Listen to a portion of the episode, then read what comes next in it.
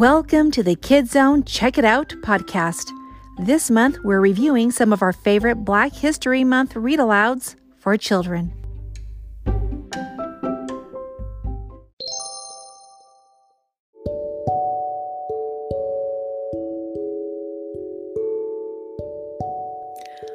Hi, friends. My name is Amy Carr. I'm one of the storytellers here at Orem Library. Every winter, when I see the first snowflakes of the season gently floating to the ground, I have an immediate urge to cuddle up with a cup of hot cocoa and one of my favorite picture books, The Snowy Day by Ezra Jack Keats. Nothing captures the essence of a child's wonder and curiosity with the snow more perfectly than this gentle story that follows the adventures of a little boy named Peter as he ventures out into an urban winter wonderland following an overnight snowstorm. Whether it's making different tracks with his feet in the snow, smacking a snow laden tree with the perfect stick, throwing snowballs, or trying to figure out what happened to the snowball that he snuck into the house in his coat pocket, the story evokes memories of the magic and wonder that can only be found in the curiosity and exploration of childhood. Not only has this picture book become a classic for many who have grown up with Peter and his snowy adventures, but this book has made history in other significant ways as well. Published in 1962, this was the first picture book to feature a non caricatured African American main character in a children's picture book. Inspired by photographs of a little boy he had seen in a 1940 issue of Life magazine, Ezra Jack Keats desired to create a character representative of a large portion of society that was not being reflected in the world of children's publishing. Growing up as a Jewish boy of immigrant parents living in tenement housing in Brooklyn, New York, Keats was influenced in his later work as an author and illustrator by the diverse cultures and ethnicities he had encountered during those early years.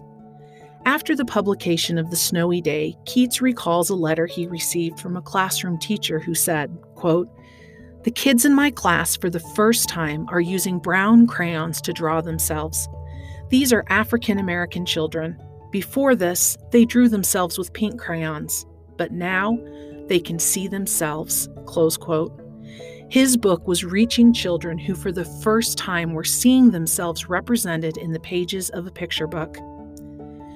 Ezra Jack Keats was also one of the first illustrators to use the medium of collage in a children's book. Decorative paper, fabric, and cloth all help to create the vivid world Peter explores. His techniques would be imitated many times in the following years by future artists. In 1963, the Snowy Day was awarded the Caldecott Medal, an award given for excellence in picture book illustration. And its excellence has continued to be recognized by generations of readers that have made this a classic in the world of children's literature. In January 2020, the New York Public Library revealed that The Snowy Day was the most circulated book in its 125 year history and named it as one of the top books of the 20th century. But for me, it is the personal relationship I've had with this beautiful book since I was a child that means the most. A relationship that reminds me what it's like to be a child discovering the magical world of a perfect snowy day.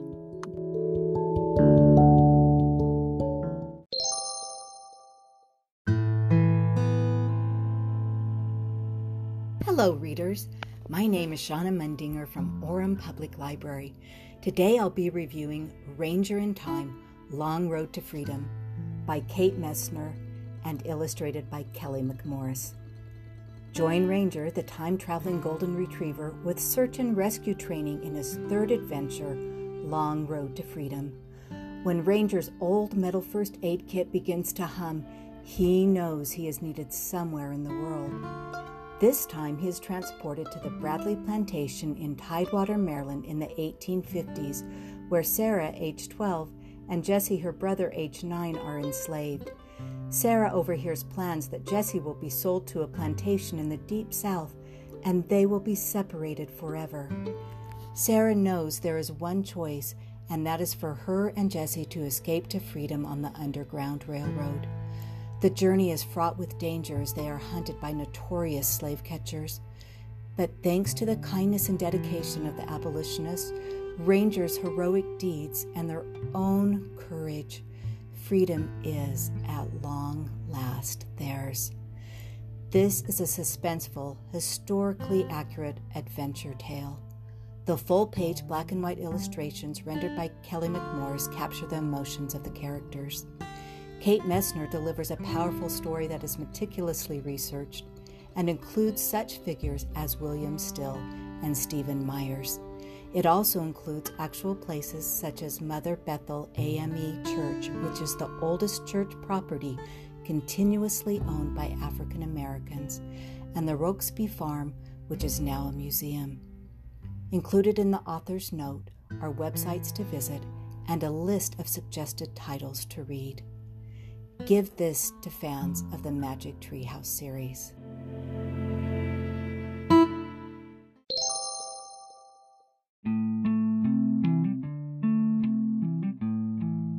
Hi, readers. This is Rita Christensen. I'm going to review Muddy, the story of blues legend Muddy Waters. It's an informational picture book biography. The blues is a musical genre that originated in the Deep South that progressed from the country blues to the urban blues. McKinley Morganfield, also known as Muddy Waters, grew up poor on a plantation. He was raised by his grandmother after his mother died and as a child he loved to play in muddy water. He sang songs at church and learned the blues from the locals. He moved from Mississippi in 1943 to Chicago and stuck an amp in his guitar so the crowds could hear him. When his audience could hear him, they loved what he was doing and he got record contracts, toured, won Grammys, and is now considered the father of modern Chicago blues. He is the link from the Delta blues to folk music jazz, country music, hard rock, and rock and roll. Muddy is written by author Michael Mahin, who has a PhD in American literature. Mahin effectively writes about Muddy's tough journey from sharecropping to becoming an American blues legend in a soulful yet playful way. Listen to how he talks about Muddy's love for the blues. Quote, What Muddy really loved was fish fry music. It was shake off the dust and wring out your worries and laugh and cry and feel alive. It was the blues, and Muddy couldn't get enough of it. To have the blues was to feel bad, but to play the blues was to take that low down skunk funk, deep stomach hurt and turn it into something else. Unquote. What is really incredible about this book, however, are the emotional illustrations. Evan Turk displays disappointment and triumph through his expressive use of pastels, paint, ink, and newspaper clippings of the era that appeal to both children and adults. Muddy is a celebration of American music and a great American artist. It's a great read aloud during Black History Month for grades 2 through 4. It's received several awards, including the Parents' Choice Gold Award in 2017.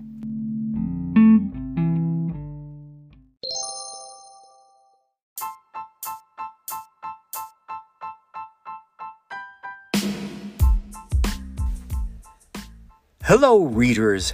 This is Mark Pullum at the Orem Public Library, and I want to tell you about a graphic novel called New Kid by Jerry Craft.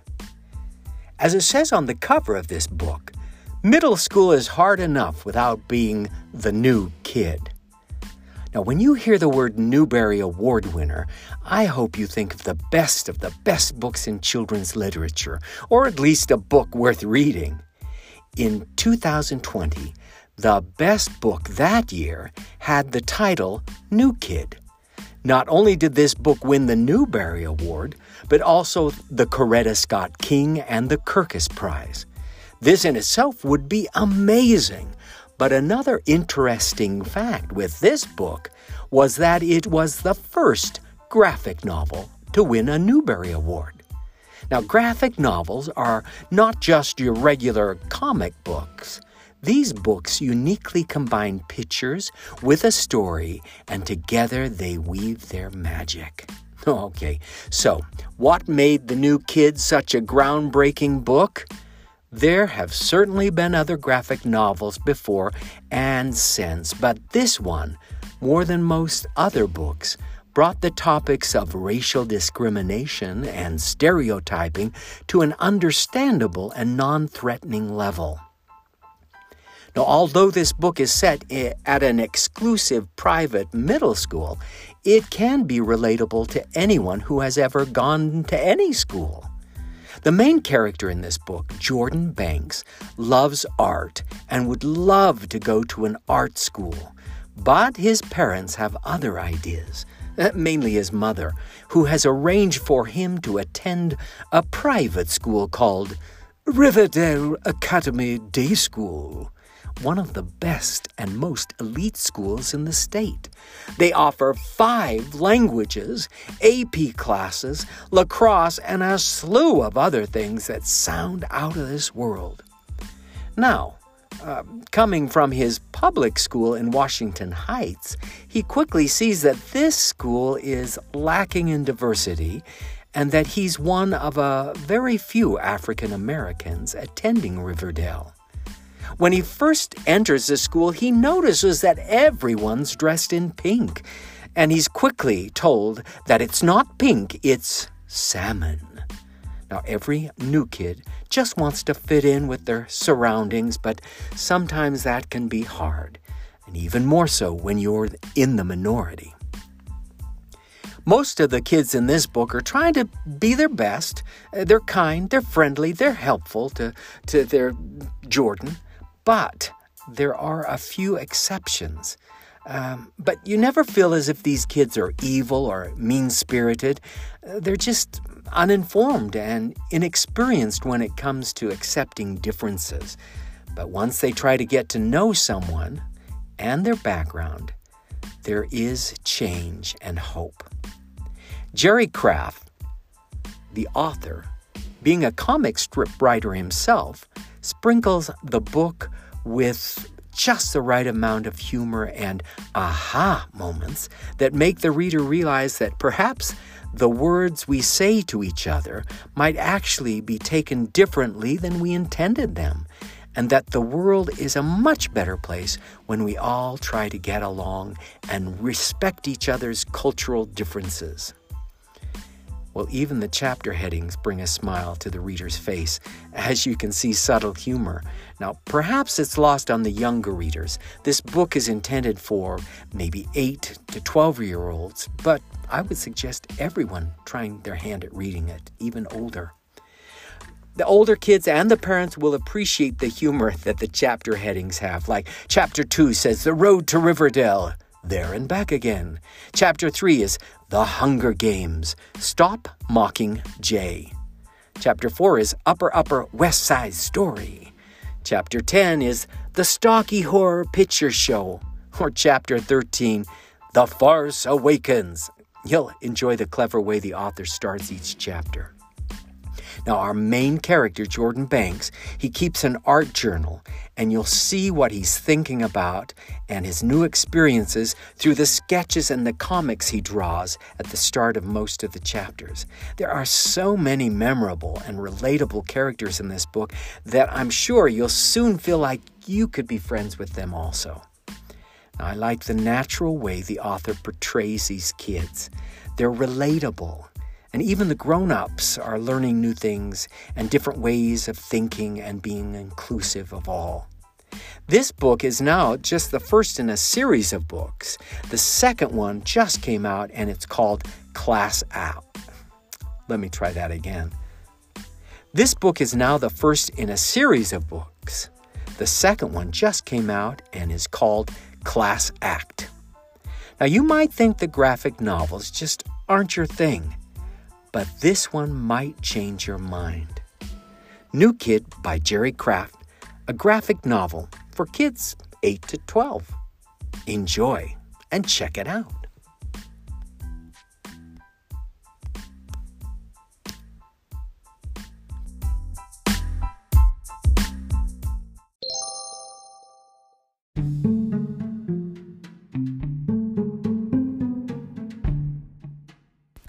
This is Molly Clough at the Orem Library, and today I'm reviewing Tristan Strong Punches a Hole in the Sky by Kwame Mbalia. So this is a middle grade novel. It will be found in the junior section upstairs at Orem Library. This book is really awesome. It's fantasy adventure, but it's also ingrained with so many details of black folklore and history. It was just a wonderfully rich reading experience for me. So the story follows our brave protagonist, Tristan Strong, and he is in seventh grade, and he goes to live with his grandparents in Alabama over the summer. He's been dealing with a lot lately, though, emotionally. He was in a bus accident the past year, and his best friend, who was in that accident too, didn't survive. And ever since, he's been really suffering and has been struggling in school and in his boxing matches. And all he has left of this friend is a journal, is a project they were working on together. They were compiling favorite folk stories that they loved when they were growing up. So one night, a creature shows up and steals the journal. So Tristan pursues them into the woods and they fight for it underneath a bottle tree. And in the process, Tristan ends up punching this tree, which turned out to be a link to another world. A rift opens and he's sent plunging through. So it turns out this other world, Midpass, has been in big trouble in recent years. And Tristan created a whole lot more trouble when he opened up that magical rift, allowed a whole host of dangerous iron monsters to come through. And it turns out his friend's journal that got stolen was a lot more valuable than he'd ever assumed. So, as he goes on an adventure to save this new world he's discovered, Midpass, he teams up with heroes from Black American folklore, like John Henry, Brer Rabbit, people with wings, and they're all set on finding Anansi the spider to help repair the rift that Tristan created. This book was super interesting. I love how much it emphasized the importance of storytelling. The magic of being a storyteller uh, turns out to be an important plot element. And the way so many different folk tales were all intertwined into one narrative, I thought was really well done, really excellent. The author's voice also um, strikes this perfect balance between really funny passages and really intense moments. Um, that's a really nice balance that readers seem to enjoy. This book is also part of the Rick Riordan Presents imprint. So essentially, Rick Riordan, who writes the Percy Jackson series, has his own publishing imprint where he'll highlight authors who are writing about mythology and folklore from their own cultural backgrounds. So if you really love Tristan Strong, you might also enjoy other books from that same imprint. I really love the Aru Shah series by Roshni Chokshi, which is kind of like Sailor Moon meets Legends from India, or Race to the Sun by Rebecca Roanhorse is another popular one. Goes into elements of Navajo myths. And there's also a second book in the Tristan Strong series that is out. It's called Tristan Strong Destroys the World. So that's another one that you should look for. Anyway, hope you enjoy Tristan Strong Punches a Hole in the Sky. Swing by the library, and we hope to see you soon.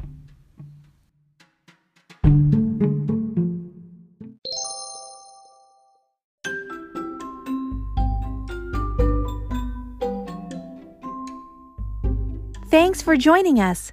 Check out our favorite titles at your local library. See you next month for more reviews.